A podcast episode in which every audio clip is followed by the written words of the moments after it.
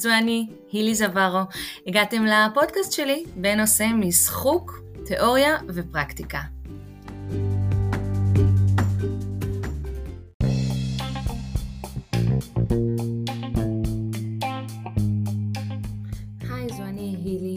אני רוצה לדבר איתכם על שני חוקרים מתחום הפסיכולוגיה החיובית.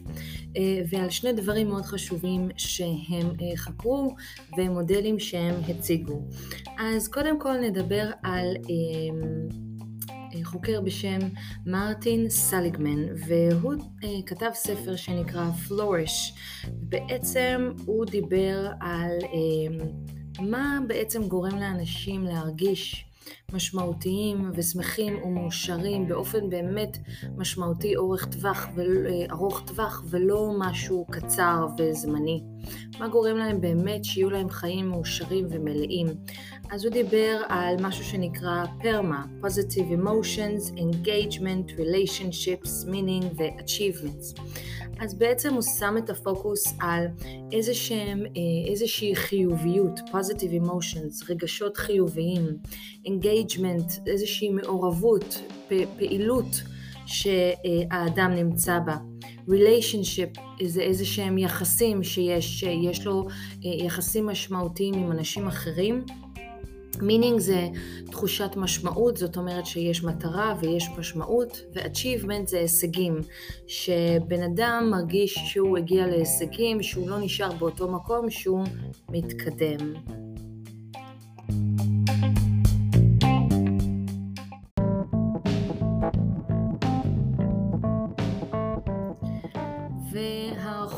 השני, יש לו שם מאוד מסובך, זה נשמע משהו כמו מיכלי צ'יסטן מיכאי, וצ'יסטן מיכאי אמר שיש מצב שנקרא flow. flow זה מצב זרימה בעצם, זה מצב שבו אנחנו כל כך מעורבים בפעילות, שאנחנו לא שמים לב שהזמן עבר, אנחנו יכולים להמשיך לנצח, אנחנו שוכחים מכל דבר אחר, אנחנו פשוט נטמעים באיזושהי פעילות מאוד מאוד אה, מעניינת. זה יכול להיות בעבודה שלנו, זה יכול להיות באיזשהו תחביב, זה יכול להיות במוזיקה, זה יכול להיות כל דבר אה, שמביא אותנו למצב של flow, והוא הלך וחקר את המצב הזה וניסה להבין מה... אה, מה זה במצב הזה שגורם לאנשים להישאר במצב של flow, בריכוז הזה. אז הוא בעצם דיבר על קושי, רמת קושי וזמן, והוא אמר שאם רמת הקושי גבוהה מדי לפעילות מסוימת, אז הבן אדם יחטוף איזושהי חרדה, איזושהי סלידה מהפעילות, והוא לא כל כך ירצה להתקרב אליה אם היא קשה מדי. אבל אם הפעילות היא קלה מדי, אה, אז אה, במשך הזמן זה מביא לשעמום. אה, אז אנחנו לא רוצים שמשימה תהיה קלה מדי או קשה מדי, אלא משהו באמצע. בין קשה לבין קלה. זאת אומרת, בדיוק במקום הנכון, לא קשה מדי ולא קלה מדי, ושיהיה בה איזשהו engagement, אה, זאת אומרת איזושהי מעורבות, עליות וירידות, שהפעילות לא תהיה מונוטונית ושתהיה כל הזמן uh, מעניינת.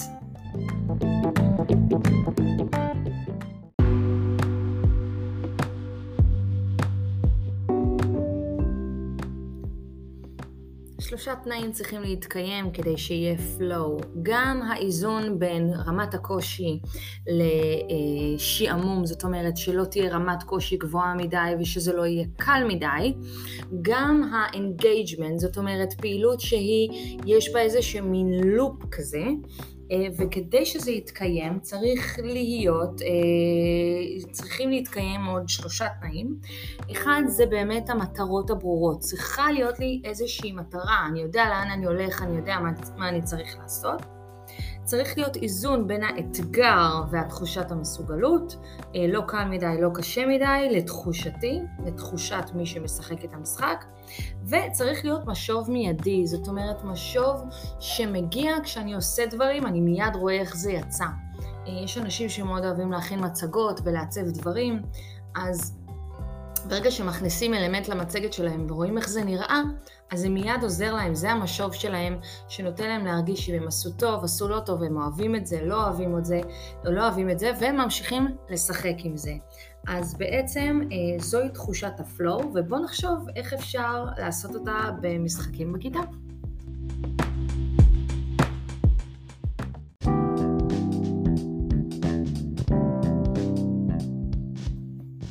אז אם נזכר במודל של uh, מרטין סליגמן שדיברנו עליו בתחילת הפודקאסט, דיברנו על מה גורם לאנשים לפרוח ולהרגיש משמעותיים, ואז אמרנו שזה הרגשה חיובית, מעורבות, מערכות יחסים, משמעות והישגים. אם ניקח ונחבר את שני המודלים האלה ביחד, נראה שבעצם מה שאנחנו צריכים כדי ליצור אווירה בכיתה או משחקים בכיתה או פעילויות שונות, זה גם העניין של relationships, של מערכות יחסים, זאת אומרת תחושת שייכות. גם הישגיות, זאת אומרת הצלחתי, אני מצליח, המשוב המיידי שדיברנו עליו בהרגשת הפלואו, בהרגשת הזרימה, גם מטרה מאוד ברורה של המשחק או לפעילות שאנחנו עושים, תהיה מטרה ברורה שאליה נגיע. וכמובן, אחד הדברים החשובים שזה לא יהיה קשה מדי ולא יהיה קל מדי, אלא בדיוק ברמה מאתגרת מספיק כדי ל- ל- לתפוס את העניין של הלומדים. אה, וכאן אנחנו מגיעים לעניין של דיפרנציאליות, זאת אומרת, שאם מישהו מסוגל לעשות יותר, צריך במשחק לאפשר לו להתקדם מהר יותר, או לעשות דברים אחרים לחלוטין, שיותר מתאימים לרמה שלו. אפשר אה, כמובן אה, לחשוב על המטרות ולספר לכולם מה המטרה של המשחק.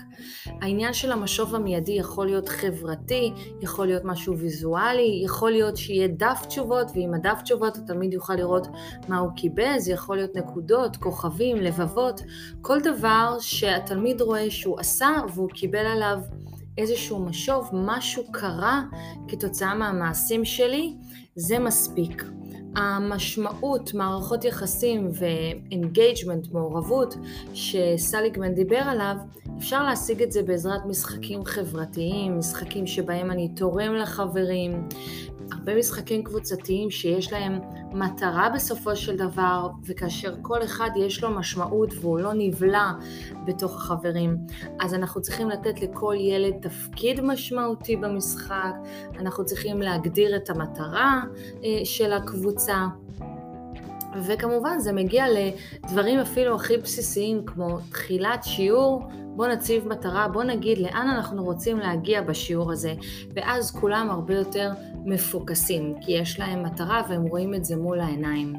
אז בואו נזכור, לא קל מדי, לא קשה מדי, מצב של flow זה אתגרים בדיוק ברמה הנכונה, המשוב המיידי, שתלמיד מקבל איזשהו משוב על המעשים שלו נורא חשובים, נורא נורא חשובים, שיהיה עניין שזה לא יישאר אותו דבר כל הזמן, שדברים כל הזמן ישתנו ותהיה זרימה בשיעור או במשחק שהמצאנו.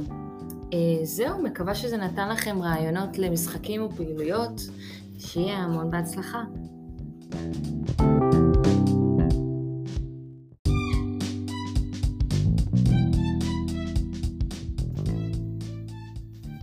אתם מוזמנים לבקר בבלוג שלי זינוק לחינוך, הבלוג של הילי זווארו, ואתם מוזמנים לעשות לייק לעמוד הפייסבוק זינוק לחינוך, רעיונות בחינוך, לכתוב לי הודעות ולתקשר איתי.